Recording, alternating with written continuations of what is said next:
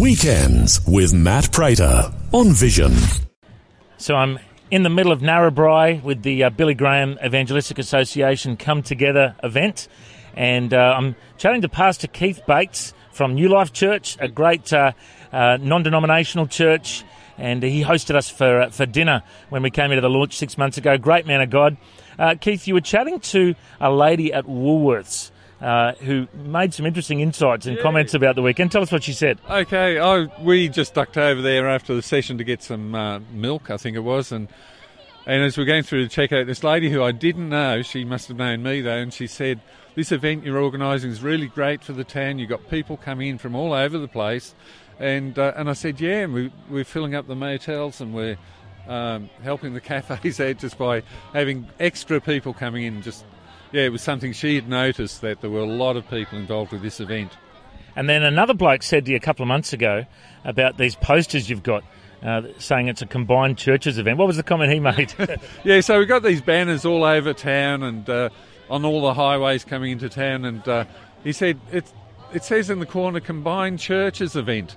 And he said, "You guys don't agree on anything, so so how are you doing this?" And, and we said, "Well, look, we, we just want to put God at the centre of it, and, and we're coming together uh, for this reason, just to, uh, you know, we're all about the one thing, which is the gospel of Jesus, and we're we're putting all, any differences aside to come together for that that one thing." Yeah. Now, at the youth night, there was forty people that came forward to come to Christ, and 18 of them were first time commitments yeah. to Christ, which is so good. It was such a great night with crosswords, uh, you know, rapping on the night, and uh, the, the youth worship band, and Rodney giving a great uh, message about the prodigal son and coming back to God. It was so good.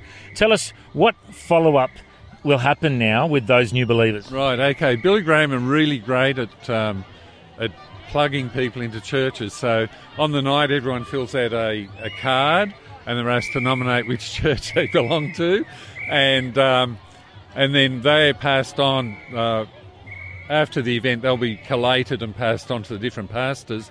And uh, we're also having a meeting on Monday with all the churches again to, because uh, some people won't nominate a church, they don't identify with the church.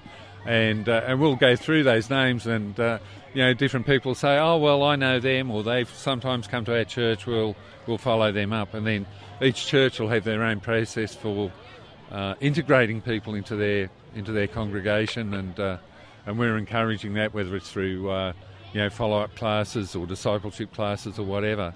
Um, and, and it's just good because often people go to an event, they'll make a decision, but because they're not integrated into a church, then that decision sort of gets lost, or they they never find their way into uh, a discipleship community. Yeah.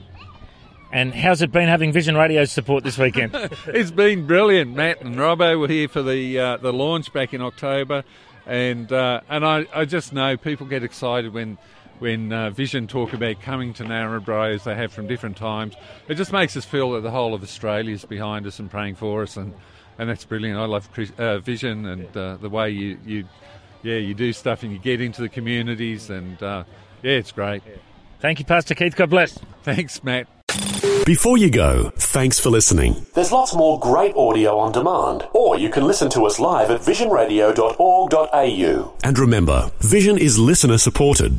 Your donation, large or small, will help us continue connecting faith to life for hundreds of thousands of people across Australia and around the world. Learn more or donate today at visionradio.org.au.